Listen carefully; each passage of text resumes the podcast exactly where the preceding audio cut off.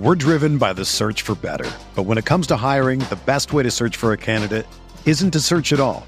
Don't search, match with Indeed. Indeed is your matching and hiring platform with over 350 million global monthly visitors, according to Indeed data, and a matching engine that helps you find quality candidates fast. Ditch the busy work. Use Indeed for scheduling, screening, and messaging so you can connect with candidates faster. Leveraging over 140 million qualifications and preferences every day, Indeed's matching engine is constantly learning from your preferences. So the more you use Indeed, the better it gets. Join more than 3.5 million businesses worldwide that use Indeed to hire great talent fast. And listeners of this show will get a $75 sponsored job credit to get your jobs more visibility at Indeed.com/Blue Wire. Just go to Indeed.com/Blue Wire right now and support our show by saying that you heard about Indeed on this podcast. That's Indeed.com/Blue Wire. Terms and conditions apply. Need to hire? You need Indeed.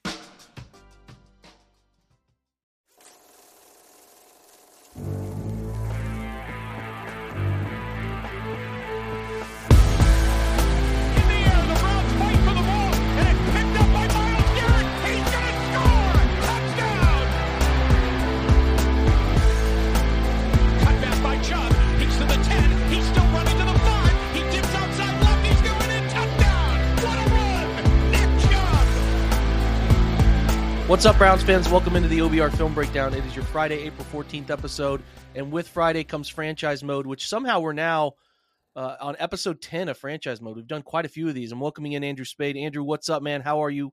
You know I like to do the obligatory podcast question. Yeah. Well, Jake, I'm doing well. Thank you for asking, of course. I'm doing good. I'm excited about a spring. Looks like a very warm spring weekend ahead of us. I've got... some late breaking plans to maybe go to the beach for a little bit this weekend. So it's exciting. Big news down here. Big news. I'm just waiting for me to ask some guest that question at some point, and they're like, you know, pretty shitty actually. Yeah. My wife won't. You know, I can't. You can't. Right. Whatever. Just the litany. Just waiting for that, exactly. Somebody to just lay it on. Then I had. Then there's like 5 seconds of silence, and I haven't. Okay. Well, maybe that can be my bit. Yeah, this should be your bit. What's going wrong in your life? You throw it to me. Yeah, I got you, bud. I like it. You guys heard that. He has to have a complaint next week. We won't remind him. It's just going to be a task. So listen, we're going to jump into the world of Browns football. I spent yesterday going on about the Greg Newsome situation, what I thought of that. Don't think there's anything to add to it. Perrion Winfrey also talked about that. We'll see. I'm going to, you always let that stuff play out. We'll see what happens with it. Not a good look, but it does talk a little bit of where the Browns roster is, as we're always evaluating these things. And anytime somebody puts out something that is built around thinking about roster construction, I think there's a fascinating discussion for the Browns because they have some interesting decisions on this roster, Andrew. So Mina Kimes retweeted an article here by Bill Barnwell, which was analyzing, basically they started with this concept because of the Bijan Robinson first round running back question, right? And then they looked at last year's playoff rosters and broke down which positions those teams in the playoffs invested in most. So her general conclusion from this retweet and what Bill's was as well, the best team, I guess Bill's the guy that wrote it. I should give him the most credit. Mina's tweet says the best team saved money at tight end, running back, and linebacker. So looking at this, and I'll try to give this quickly so you guys who are just listening and not looking at this tweet, which I will link in the description of this episode so you can have reference point. Here's what each position had spent by every playoff team again. So here's the premium percentage again by each team. It's not necessarily spent, but it's just the number of premium position guys. And Andrew, define real quick what they... You just told me off air. So how do they define the premium players for the selection there? You know, and I'm as we're talking about this, I'm reading more about this, and I am now like a little bit concerned about the methodology of this because he's basically talking about it's not premium players in that sense. It's premium assets for players, right? So, for example, at tight end, the only premium, quote unquote, premium player he's considering is TJ Hawkinson because Travis Kelce, George Kittle, and Mark Andrews were all mid-round picks. So even though they've all signed lucrative extensions, he doesn't count them as expensive, quote unquote. And so I have a little bit of a beef with that in terms of like if we're evaluating roster construction. So this doesn't really speak to, you know, players that you bring in and develop that turn into great players. This really only speaks to investing significantly in players. Them. What's that? Yeah. It's just how you got them, right? Yeah, exactly. Right. Through whether it's a trade. So what he considers premium players is in terms of premium price is a free agent with more than 2 years of guarantees, a big trade that requires significant draft capital, or a round one pick. So those are kind of the three ways that you can add a player at a sort of premium price. So that's really what this is about.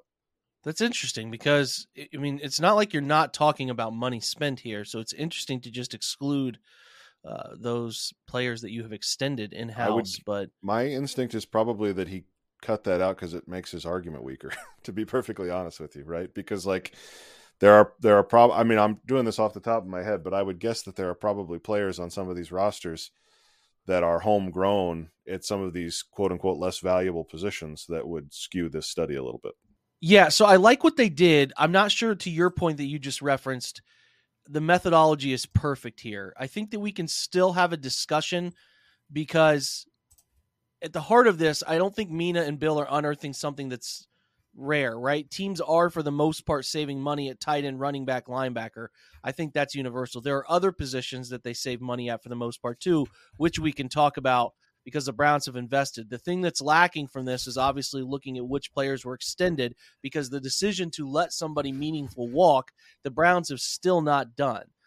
They've really not let a valuable member of their team leave because of either budgetary constraints or whatever. So this is where I think there's a discussion to be had, right? You can go through one by one and talk about these, Andrew. So quarterback, yes. We'll do their criteria, and then we'll talk about some of the additional things to it. Quarterback, yes, because they made a big trade. Running back is it's a no by their standard, but we would still say that's a yes because two reasons. One, Nick was the second pick of the second round, which is as close as you can really get to being a first-round pick, and they also extended him, right?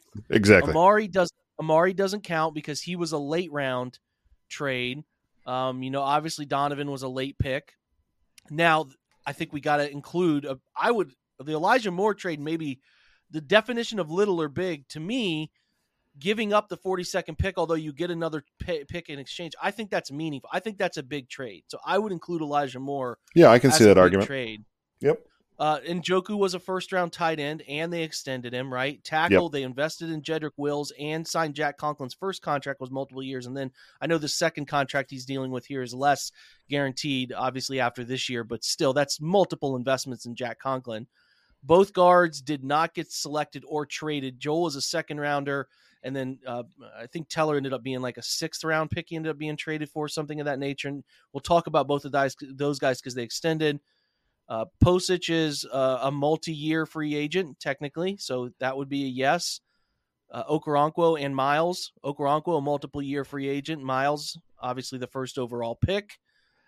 The only player that qualifies at defensive tackle would be Tomlinson, who they just signed. I don't think there is a linebacker qualifies. JOK, you could get really nitpicky and say they did trade up for him in the second round, but it was in the 50s, so I don't think you would include that in a premium capacity. Two corners, Newsome and Ward, and then safety.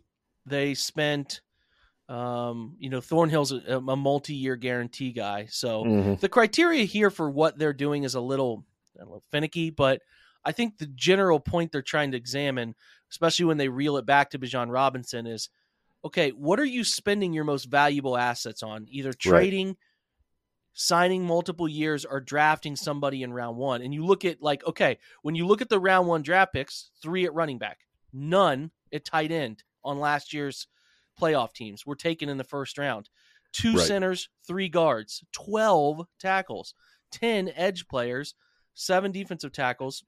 You're talking only 4 corners, round one guys, and safety were only 3. So I guess what we're looking at is like, okay, the Browns premium positions, do they have them allocated in the right places? I think that's a really fair discussion to have because there's some interesting stuff here, right? Quarterback, obviously they did. They swung and went all in. But running back is a place we usually see people save money. Linebacker position, we see people save money. And I think guard traditionally, guard and center, right? For sure. Traditionally places we see teams try to save money. Defensive tackle has come full circle. People tried to ignore that, and now they're realizing the value in that. And that's why we saw those contracts go crazy. But I don't know that there's any other. Would you say outside of running back, I guess you can throw tight end in there because you can get even the bigger, higher paid tight ends if they produce as a wide receiver and are assets to your blocking game. They really do provide a lot more value than what the contract numbers are. And that's why people say finding an elite receiving tight end can be so worth it because the market doesn't caught up to, it's almost like slot corner versus outside corner, which I know has been a big topic with Newsome this past week, is like, they just not paid that well. So, you know, the lowest numbers on this list from teams last year, 28% at running back, 7% at tight end, 31% at guard, 28% at linebacker. Yep. Those are your lowest number. So the question is, have the Browns done well in how they have built this thing? That's the question. And I think to me, Andrew, I'll throw it to you first, is the thing that is alarming to me is any player that they have thought has become really a really good player. And there hasn't been a ton of them. But there have been some, right? Like everybody thought that the Browns would be the team to let a running back go and not give a second contract. They did it. The Browns analytically driven twice. Yeah. The Browns analytically driven would not spend big money on guards. They did it. Right. Twice. Yeah. I thought they would let Ethan Posich walk because that's a position they could use their offensive line coach. They re-sign him. Yep. So the question is, are they giving too much value to the non-important position and not enough to the non-premium, I should say, and not enough to the premium spots? That's the question. Right. Because the flip side of that is, you know, the sort of five top, you know, they've definitely addressed quarterback, as you mentioned. They've definitely addressed tackle. You know, I think Okoronkwo goes a little bit further towards addressing the edge position because he is more of a multi-year commitment. Defensive tackle, you know, 60% of the starting defensive tackles were acquired, you know, in this sort of premium way. And the Browns, you know, really just finally paid up for one for the first time in a while. So they've obviously neglected that area. And then the other one that's just on the other side of 50% is wide receiver. And that's the other one. I mean, you know, with Barnwell's criteria, Cooper doesn't count because they didn't give up a lot in the draft and, you know, they didn't sign him to a new contract. But, you know, I think obviously he's on the cap for a large number. So there is some investment there from the team. You mentioned the Moore situation is also one where, you know, they parted with a pretty valuable asset. So I think, you know, certainly I think you could make the case that along the defensive line, they haven't invested as much as maybe they ought to have. And part of that is due to how much they've got invested in Miles Garrett, right? And then wide receiver is the other sort of trouble area that I think it's clear between the Cooper move, the Moore move, and then all the smoke around Jerry Jeudy that they kind of have seen that that's not, you know, an area that they want to keep going cheap at. You know, to your point about, you know, that they haven't really let anybody go, I think that's such an interesting question, and I don't know that we know the answer yet. Because to me, I think you can make a case that is rooted in their desire not to let talent walk out the door when, you know, the cupboard for a long time was so bare, right? Joel Bitonio plays guard, but he is one of the best guards in the league. So it would be awfully hard, you know, previous regimes. I mean, that was one of the big beefs that people had with the Sashi Brown years was, it's not like they didn't need a cornerback and they went ahead and cut Joe Hayden and he played another 5 years or 6 years in Pittsburgh. So it's that balance of not letting good players just walk out the door for free, but at the same time, how much of your salary cap and all these, you know, team building issues do you want tied up in players that aren't returning as much value to you? So I think the question is, Jake, as these players move on, right? As Nick Chubb continues to age, hopefully gracefully, as Joel Bitonio ends the nears the end of his career, which he's in his 30s now. Do they sort of see that player leaving and then see that as a hole that needs to be replaced by a similar investment, or do they then look to replace that player in a cheaper way, as maybe a fourth round draft pick at guard, or an undrafted free agent running back, or maybe a veteran free agent running back that hasn't gotten enough run at his previous destination, something like that. We're driven by the search for better. But when it comes to hiring, the best way to search for a candidate isn't to search at all. Don't search, match with Indeed. Indeed is your matching and hiring platform with over 350 million global monthly visitors, according to Indeed data, and a matching engine that helps you find quality candidates fast. Ditch the busy work. Use Indeed for scheduling, screening, and messaging so you can connect with candidates faster. Leveraging over 140 million qualifications and preferences every day, Indeed's matching engine is constantly learning from your preferences, so the more you use Indeed, the better it gets. Join more than 3.5 million businesses worldwide that use Indeed to hire great talent fast. And listeners of this show will get a $75 sponsored job credit to get your jobs more visibility at Indeed.com/Blue Wire. Just go to Indeed.com/Blue Wire right now and support our show by saying that you heard about Indeed on this podcast. That's Indeed.com/Blue Wire. Terms and conditions apply. Need to hire? You need Indeed. Another day is here, and you're ready for it. What to wear? Check. Breakfast, lunch, and dinner? Check. Planning for what's next and how to save for it? That's where Bank of America can help.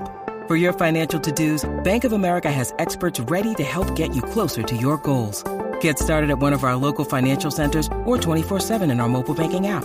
Find a location near you at bankofamerica.com/talktous. What would you like the power to do? Mobile banking requires downloading the app and is only available for select devices. Message and data rates may apply. Bank of America NA, member FDIC. I think that's a fascinating thing to think about, is when you look at where they were when Barry arrived, I'm trying to make sure I formulate and say this the correct way. When they started the regime, when Barry comes in, if they had been winning, like I think winning makes the trust, and this isn't groundbreaking thought process here, but when you've been winning traditionally, it should build trust to say, okay, like we're going to let go of this player. And that's the smart move. And you're like, you have a background of winning and a background of making these moves that get people to trust you. Right. So the angle I'm taking here is did Barry, when he arrived, had these guys are smart, right? They know the landscape of the rest of the league. I can't imagine they don't. They seem to, as you have pointed out, do more information gathering than anybody else. They know the conversation around premium positions. Right. So like, for sure. Is it that they got here and they thought, well, we just can't let Nick Chubb go. We can't do that to the fan base.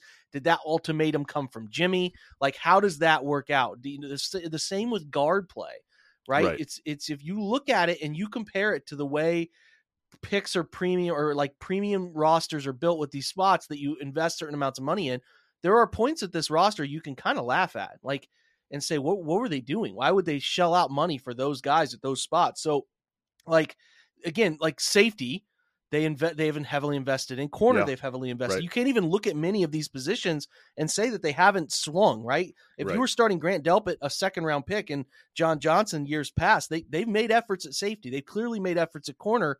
The only like position I can sit here and say that they haven't really invested either. If we expand the premium landscape here, Andrew, of not just, not just like the criteria that Barnwell has, but the criteria of they've extended a guy. What positions have they ignored? Linebacker and defensive tackle? Right. I mean, that's kind of it, right? Am I missing one? You can't say linebacker or wide receiver because they've invested. Running back, you can't say that. They drafted Nick High and signed him, extended him, right? Yeah. There's no real spot here where you can say the Browns have cut. Like now with the signing of Tomlinson, right. And, again, that kind of makes linebacker the only one that you could say this about. It becomes it just becomes really interesting. And even if you think about linebacker, they did make a big trade up to go get JOK. So the question is this. I think the crux of this episode, we found it. We lost our way for a little bit, but we found it, is the Browns have invested something significant at almost every position, right? You could go through all of these positions and point at something. Sure. Really outside of the weakest case is linebacker for me. That's the weakest case you could make. Yep. So, and I think that's fair with the landscape of the NFL, right? So the question is, which one of these positions, to what you just referenced, Andrew, are they going to have to skimp on? Eventually, the Deshaun Watson money's going to come due. They can keep kicking the can a little bit, but there is going to be a massive cap figure at some point. I don't know if it's going to be in the 45, 50, 60 range. It'll be big. It minimum will be 45. Okay. Right. They're going to have to start skimping at some positions, and maybe they were smart enough to realize this, that they could get away with it. Right. And they could have almost like backed into this, right, because of the Baker situation and the Deshaun situation then lands in their lap, and they have these ways to move the contract around to be moldable. That's why I continue to say they're in like a 2-year window, because eventually they're going to have to start shedding some things. That's why these drafts right now, you might kind of roll your eyes. Well, they don't pick till 74. They have to find replacements in these drafts. So the question becomes, who do you think they're going where, and who do you think they're going to start skimping on? Because that time is coming. We have gathered buzz that they were talking about potentially moving Wyatt Teller. They have to come off money. They have to come off money soon. Miles has a bigger number hitting soon. Denzel Ward has a bigger number hitting soon, right? Nick Chubb's number is getting large this year and into next year. So that's why the Elijah Moore trade for a cheap 2 years of him. Donovan's still in a cheap contract. You gotta, what we have to understand is when we're talking about this and we're saying they have invested something meaningful in every position here for 4 years. If you're looking at a 4-year window, they have done something meaningful. Where, again, do you see them reeling it back? Like, what players, again, or what positions do you say, I can see them starting to really tighten it up at that spot? Yeah, I mean, the Nick Chubb conversation is an interesting one, right? Just because, his cap number this year is almost $15 million, and his cap number next year is $16 million. I don't have in front of me how much of that is, movable if he were to be traded, if you could redo his contract. Probably that would be some, if he was going to be traded, that's probably how they would approach that, is whoever's trading for him would redo that. Obviously Cooper moving on is going to free up a ton of money just because of the way his contract is structured. So, overall you want to see them continue to spend at the wide receiver position. So then that becomes a question of, do you pay somebody like Donovan Peoples-Jones, or are you in the market again next offseason for another like high profile wide receiver? But yeah, I mean, I just looking at kind of where they're at in the roster with this, the salary cap numbers, Teller for sure. I was going to for sure bring up the idea that they were shopping him this offseason and decided not to. And, that's one of those things where the right offer comes along at draft time and that conversation changes again, right? So I think the Teller number is big and 15 and a half this year, 60 almost 17 next year, and then almost 18 and 25. Those numbers for what he has played like are kind of bananas to me, and I don't that's one that I would really like to see them get out from if they could figure out a way to do it. On the defensive side of the ball, there's not really anything eye-popping other than just, Denzel Ward being a really highly paid cornerback. But I don't think you can really move on from him right now. Now, this year, if Newsome and Emerson both play really well, does that change? But I think to your overall point, your overall question, there is going to have to be some hard decisions made. And well, think about it this way. Go ahead. Let me pause you. Yeah. What we can do is take a look at these players that have contracts set to expire in the next few years, because the draft it's a means of many things. You can get players to plug and play right away, but it is a means of looking ahead with your roster. you can get an idea of what positions they might be looking at. If we're talking about moving on from Wyatt Teller and Joel Bitonio starting to age, you're probably looking at drafting a meaningful interior offensive lineman in some way, shape, or form. That could be anywhere from pick 98 to 142, right? You look at, okay, what guys are up for contracts next? Running back. Okay. So running back's a position like with the last one. So if you think Nick's leaving, they got to draft a guy. And that's why I sit here and think they're going to spend a premium position on running back, a pick on running back for, well, relative to their premium picks, because they haven't signed a veteran and they are going to have to move on from Nick at some point. So they're going to have to be really cheap at running back in the future. They're going to have to potentially replace Donovan Peoples-Jones, because they don't want to pay him the money that he might be asking for, and the same for Amari Cooper. So that's why we continue to look at wide receiver pretty heavily. You're always looking at tight end because of the cheap nature of it. But again, continuing on, they could look at tackle. What's Jedrick Wills going to be? And then Jack Conklin's money expires. They're not going to re-sign him. And like, again, when you're talking about Jedrick Wills, these are your potential candidates for extensions. Are they going to be able to afford Grant Delpit? Are they going to be able to afford Greg Newsome, who becomes qualified at the I think he's going to be eligible for an extension at the end of the season next year. So, and I could be off on that. I'm sorry if I'm missing the point. He becomes extension eligible, but like those are the guys like, okay, so you start thinking what guys are up for contracts next, because those are the people that could be let go. Because they can't afford to keep him. He's going into year three. Greg Newsome going into year three, Grant Delpit going into year four. These are the guys where you start to say, hey, do you see them keeping them? Because that's the question here.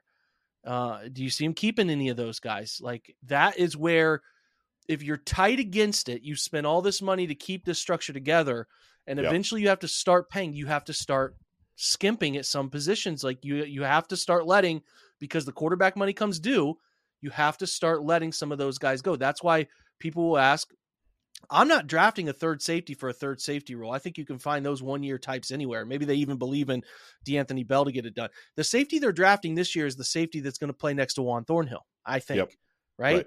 Absolutely. Greg Newsome, fun. You got him for 4 years, potentially even a fifth. You can keep him cheap for a fifth, but they draft Martin Emerson just in case, right? Denzel Ward either doesn't pan out or you don't extend Newsome. That's an angle. That's the angle you're taking. A large part of the angle you're taking. Linebacker, we'll see what they do, but what have I been talking about pretty heavily this offseason? I'm talking about linebacker because you want linebackers on cheap rookie deals. And that's why it's like, okay, JOK is going to have to be Fred Warner type good, Shaq Leonard type good to get to the point that they even should be considering an extension. You're going to start seeing good Browns players have to be let go of, because – when your quarterback has a cap number, what is his cap number this year? It should still be pretty small. I don't have it in front of me. It's like 20, I think. I've got it here. It's 19. That's going to go up by 40 million. So that money, you have to come up with that money somewhere at some point. So, okay, if you're saying I can do that with Watson's contract one more time. All right. And again, this isn't a hugely researched episode here. So if, there's probably one person over the seas right now, Jack Duffin, listen to this, and maybe we're saying some things wrong. But again, like my point is, if the 2 year window's this, that meshes with some things being, you're going to have to skimp on some things at some point. So your next extension guys, it's too far out to say yes or no on those guys right now, because you can move off of some of these expensive players we're talking about right here, Nick and Teller and the like, but it's where you can see if you're thinking, well, the Browns have done a great job of retaining all their talent. They've done this.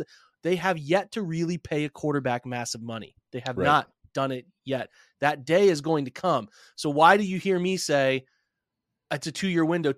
They're like what I mean by that is what you're accustomed. Not that the Browns can't compete, because they can find ways to fill roster spots and get it done. But what you're accustomed to, which is every player who has come in and ended up doing something good, being good in some form, they've kept them around. Those days are numbered. They're really numbered. So, again, I think playing the game of would you keep these next extension guys or would you cut this person? We're too far out from that. Yep. But the point of like franchise mode is what we're talking about here is how you build your organization. And they have done some things that have told you, we have cheap quarterback money, extending guards, right? The things that they have done with a running back contract, they have showed you that we know we're in a window of a cheaper quarterback contract. Those days will end. They will. And at that point, you'll start to see where the belt gets tight and you have to skimp on some things. So they'll need answers at guard. They'll need an answer at safety. They'll potentially need an answer at one of the cornerback roles. They'll need to keep drafting young linebackers who can play on rookie contracts and play effect. That's what the Chiefs have done. Have you paid attention to the Chiefs, anybody?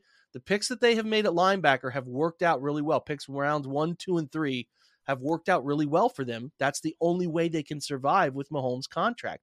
So I don't know if there's anything I'm even able to ask you to add to what I'm saying, Andrew, but like, oh, I've got stuff to say. I love that. Well, that's why you're here. I think that's the biggest surprise coming for people. We are in a window now where the Browns have become better. They've become more competent. They've become a team. Although we've been disappointed in some outcomes the last 2 years, we've been able to point to exact reasons why. The roster is pretty good because they have not been forced to let anybody go. Right. And it's a perfect shining example of, well, why do people talk about the gold of a rookie contract? Essentially what they have been dealing with is 5 years of Baker's rookie contract in terms of a cap hit number. Deshaun is still on, like, you said it was 19, 20 million. That's what the fifth year, picking up the fifth year option was for Baker last year, that exact same number, like 19, 20 million.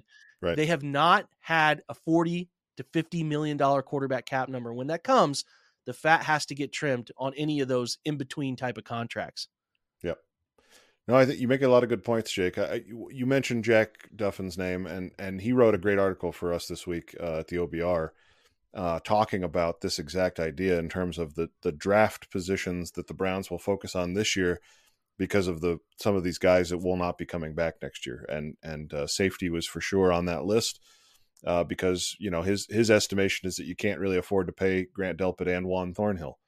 So you need to find another safety. But again, the Browns have put themselves, you know, part of the Watson deal is that they're trying to do all of this without any premium picks, right? This will be their second straight year without a first-round pick. That's why it would be better. It's advantageous to go find your own quarterback, right? So exactly, that's, right. The risk isn't the money. The risk isn't the money with Watson. It's always high. Like, yeah, it could be like 10 to 15 million between if they would have had their own guy in their hometown, like they had drafted Watson, but the difference is, like, to me at least, the difference is how you sort of balance all of it out, right? Like how you fit all of that money in and the timing of which, because you can't do it with the draft picks. The draft picks are the things that are so, so valuable. Like the Chiefs still having all those first round picks over time, right? Right. It's so damn valuable. And that's the fight. The fight the Browns are having is figuring this out without picks. You know, pick 74 is your first pick. That's really hard to hit on. Yep. Those players you're talking about there that Jack noted that they have to figure out a way to replace with those cheap contracts for rookies. Yeah. So check that article out because I think it's a really, it's the right way to be thinking about what the Browns are looking at in the draft. It's not about this year's roster at all, really. It's about next year and the year after that. So that's one thing, but I will also just add that, you know, the way that you laid this out, we have talked about 2023 as a crucial year for the front office, for the coach, because they need to really kind of start delivering results based on the quality of the roster, the stuff that we just went through, right? The window is now. And that's true. I'm not saying that that's not true, but I also think it's interesting that, you know, there's a real issue here of it being an important year for a lot of players on the roster. I mean, we named a lot of players on the Browns roster that really need to perform to justify either a new contract here, a new contract somewhere else, or to continue to be here on their existing contract. You know, we've mentioned Wyatt Teller's name a bunch. David Njoku has some big cap hits over the next few years. And I know that they just signed that extension last year, but the way the NFL works is, you know, he probably lived up to it last year. If we get to the end of this season, it's like, you know, Watson doesn't really need that level of a tight end and he's not really finding him as much as we wanted. And we'd really rather have a wide receiver or, you know, something on defense. You know, do you find a way to move him on and maybe find a trade for him? I think there's a lot of players that have a little bit of a prove it year in 2023. And then I would add to that, you know, the pressure is really going to be on this front office in a different way to maximize the deals that they sign. Looking at this whole exercise, it really strikes me that, you know, the sort of the second or first, the sort of co-first big time addition that they made in 2020 was Austin Hooper. And he's not on the team anymore, as we all know. Wasn't on the team last year. Still costing the team $7.5 million in cap space for 2023. So when you swing and miss like that, or the John Johnson signing, when you make these marquee signings and they don't contribute and they don't even see out most of the contract that you sign them to, it really puts you behind the eight ball. They can't afford to make those misses. So the guys that they signed this offseason, Tomlinson, Thornhill, I mean, you know, the Thornhill and Okoronkwo ones aren't as big, but certainly Tomlinson, you know, those guys need to earn that money to make the whole cap thing work, because otherwise you're paying dead money to guys that aren't producing. And Jack did a great job of pointing out how Jimmy Haslam is helping with that, right? I'm referencing Jack a lot, but if we're talking about roster construction, build around the cap, you just have to, look at this stuff in a unique way that I still don't think enough people are like, people will be surprised by things, right? It's not that like, that's kind of what we're trying to do with the OBR. It's not so much insider information, so much as looking at the data laid out in front of you and predicting based off of it. Right. When you look at this thing, what's striking to me is like, you're pointing out the free agents, and that's 100% true. Jimmy Haslam has given them a little leeway to get that right. Right. His ability to spend the cash that they spend, cash spent money, which is bananas compared to the rest of the league. He gives them more opportunity to make up for misses on Austin Hooper or, you know, John Johnson, where another owner might not have the money to be able to do that. You know what I mean, Andrew? So like he gives them some built-in advantages, but you can't do it. Like you can't have a bunch of these. You cannot continue to do that. If you're looking at turning this thing over, the roster turnover that's brewing, it's coming, it's going to happen. It's just, it's an inevitable thing. I do think they have timed up some of their contracts pretty well to fit with the Watson money when it's actually going to really, really significantly hit.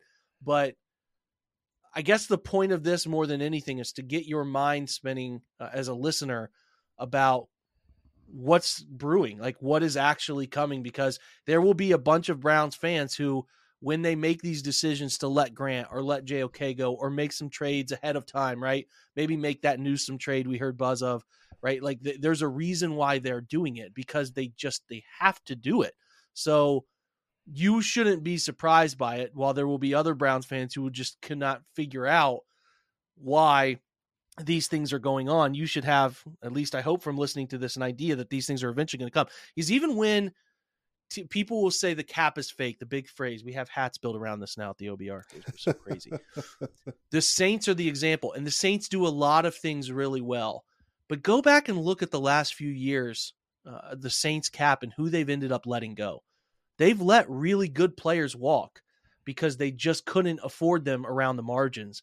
Davenport this offseason, the edge, right? Marcus Williams, a safety who they let go, who's in Baltimore now. They have let go of really good players that aren't their biggest names, but people don't catch on to it. Yep. And they think that like the Saints are still, you know, they're able to go sign Carr, but the Saints are able to do that because look who they've had to let walk.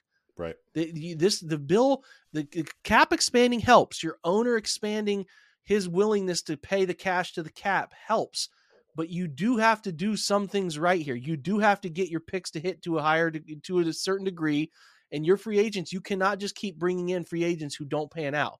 And not that I think Barry's been bad, and I don't think he's been sloppy, but I do think there are some spots where they do need to be better, or this wave past the wave we're currently in, which is right now we're in this, we can pay everybody. We've done that. We've got 2 years. When you start to hit the next window, which is the Watson contract kicking in, it is going to be much more challenging. Yep. And if you miss, that's when guys like Richard LeCount are going to have to find the field in some form or fashion. Those guys that you have been able to avoid will have to find the field and play. And it's going to be ugly. It's going to be like the defensive tackle group we saw last year. Yeah.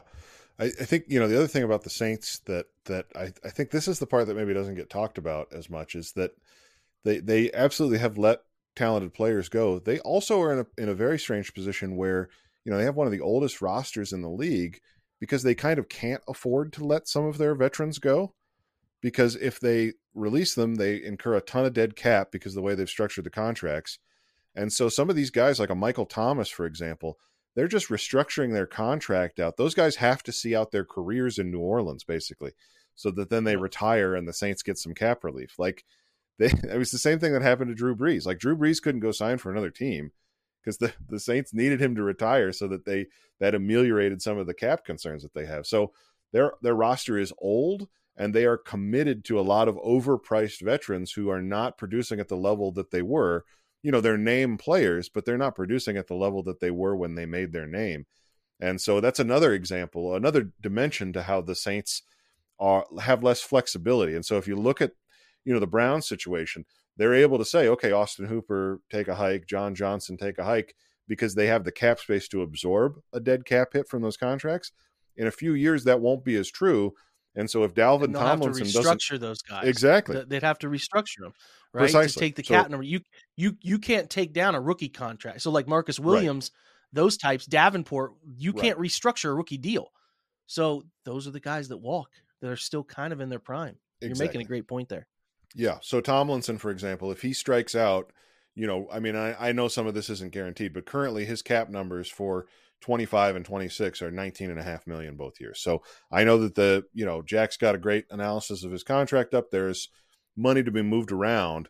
But the point is that if he doesn't develop or doesn't produce at the level that they're paying, their flexibility for just moving on from that player is less than it was this year, last year, because they don't have the excess cap space to absorb those dead cap hits.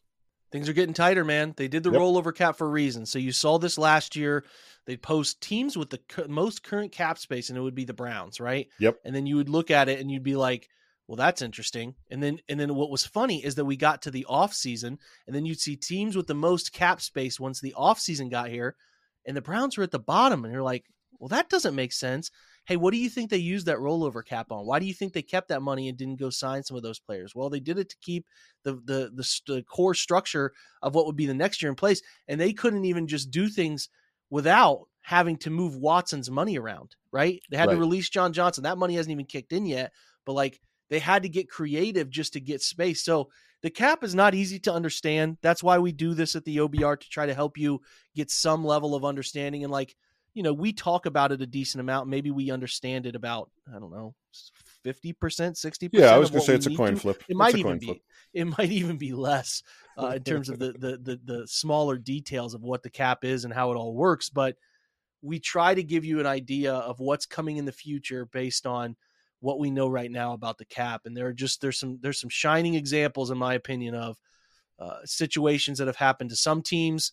And just where the quarterback money eventually hits and how that changes everything. It's happened to many organizations across the NFL. And, you know, when you look at this and you preface an episode like we did by saying, well, you know, they haven't really let anybody walk. Well, they haven't had really, if somebody's proven to be pretty damn good, they haven't had to make many of those decisions. They've been comfortable in doing them. There's no longer a comfort in doing them. In my opinion, there is a bunch of like if Grant Delpit has a great season, imagine Grant Delpit has a really, really good season, right? And is stellar and, you know, does a bunch of steps forward in a bunch of ways. Then you start to say, well, this is something the Browns, they might have to franchise tag somebody for a year to keep him around for a year, something we haven't entertained. And we say, why would they do the franchise tag? Well, they can't afford to extend him. That's a tricky part. So there's a bunch of like new salary cap territory we're getting into. And hopefully today was relatively informative in some way for some of you. And it's just a lot of loose discussion we're doing here, but I do think there's a lot of understanding about big changes that are going to be eventually happening here. So I don't know. You have anything to add to what we've talked about here? Because I think we've instilled a certain level of fear. They can do it. The thing I'll say is there's two things in the Browns' favor. They have an owner who will spend in a way that is unique in the NFL, has no fear of being at the top of cash spent, which is, again, if you're like, what the hell are you talking about cash spent? You have to go back and listen to my episode from Monday with Jack, where we went through and explained how this benefits the Browns, like what the owner is doing to make Andrew Berry's job easier and allow them to take more swings at players. So that is out there. Go check that on Monday. But they have an owner who will do that, right, which is hugely advantageous. And I think they have a bunch of pretty smart people between Barry and the people that focus on the cat for them and the guys who run analytics for them. So there's plenty to be encouraged, in my opinion, Andrew, about their ability that even as things get super tight, they can still make this work. Yeah. Yeah, I think the thing that Watson's got to be good. The thing that's got to be above all else. Deshaun better be good. My takeaway for one, Deshaun better be good for one show. I was going to try and not make that my only takeaway. The one thing I think is, I think that you've done such a great job of underlining that it's really a 2-year window. Like they can absolutely run this back in 23 and 24, and then things will have to change. The question is, do they get opportunities to change things up before they're forced to, right? So, looking for a trade for Wyatt Teller is a perfect example. They don't need to do that, but if they do that, it allows them more flexibility to do other things, both now and into the future. And so I think I just have a little bit in the back of my head, a little bit of a look out for weird stuff radar going in terms of, well, as we go into the draft here, right? There's always a player trade or two during the draft, as we go through training camp, if there's some injury situation that pops up somewhere else. I have a little bit of a radar for, a move that they maybe make a year ahead of time, just to kind of be in that position of not being forced to make a bad choice later. So that's one thing that I'm looking for. Now they might not, we keep saying they can keep it together for the next 2 years. And so they might choose to do that and just try and build an all-star roster for the next 2 years and hope they win a bunch of games to pay it off. But I also think there's a chance that, another team offers them, makes the Godfather offer. I don't know how you say no to that. So that's one thing I'm just I'm keeping an eye on that. They'll do some they should be doing unexpected stuff because there should be a lack of predictability with them. They don't want to be that predictable, but you're right. They have to start getting more creative and with the need to get more creative comes, oh, we didn't see that coming. I feel like a lot of the Browns decisions, whether re-signing players, the only one that came out of nowhere, but it didn't come out of nowhere when you think about it at the time, because the Browns were desperate for a quarterback. They were in the middle of the Baker Mayfield debacle. It wasn't shocking that Watson, that they were pursuing Deshaun Watson to me. It was shocking he chose Cleveland. It was shocking they did the 230. Those were the only two shots. Everything else has really not been that jarring in terms of the decision they made. We knew they needed a wide receiver, and Amari Cooper presented a great opportunity for it, right? Yep. They haven't made any decisions on their own in-house extensions that have been shocking to me. There's going to be some stuff, whether again players leaving or whatever, that's going to surprise you. I think that element of surprise of I didn't see them going this direction is looming. It's going to happen at some point. So listen, we're going to leave it at that. This is a fun episode. There's a lot of we're like standing somewhere and we can see the storm cloud way off. And the storm cloud is not bad. I don't want to give it this sort of ominous feel. Bunch of mystery that is out there about these moves. Mm-hmm. That we have to see what the end game will look like, and we can see it. We know it's coming, right? The radar's telling us, but we just don't know when it's going to exactly land here. So they might get out in front of the storm, or they might just wait for the storm to get here and make a bunch of decisions within that storm. But it's coming. All right, good stuff. Fun episode, man. I appreciate the banter on this one, and hopefully you guys didn't turn us off. If you're still listening, that means you cared enough to listen. As long as we talked here. Yeah. Sometimes these are pretty tight and I think we make just a bunch of really good arguments. And other times we just kind of talk about the Browns team. It's a little bit more like the Grateful Dead with some of these, where it's like a 20-minute song, a lot of solos, people are getting lost, maybe you've got a little recreation happening in the background to just kind of like stimulate the mind. I don't know. It's recreation, That's what you call it, huh? Yeah. I'm trying to be euphemistic here. This one was a little jammier. This was a little bit more, we got a little bit loose here, but I think it was still some pretty good stuff, and I hope folks enjoyed it. Yeah, I hope you guys did too. So for Andrew, for me, if you have any questions, you want to yell at us, laugh at us, hopefully. Oh yeah, please. Like I said, if you kept this episode turned on, I don't know how many minutes into this thing we are, you enjoyed it. It was, I think that's above all else to try to do with this podcast is make you think, look at things differently around the Browns, whether on the field or off the field, and at minimum, I think we accomplished that. So listen, thanks for being here. Have a great Friday and enjoy the good weather, whether you're down in North Carolina where Andrew is or whether you're in Columbus like me. I appreciate you guys listening. Have a great Friday. Go Browns.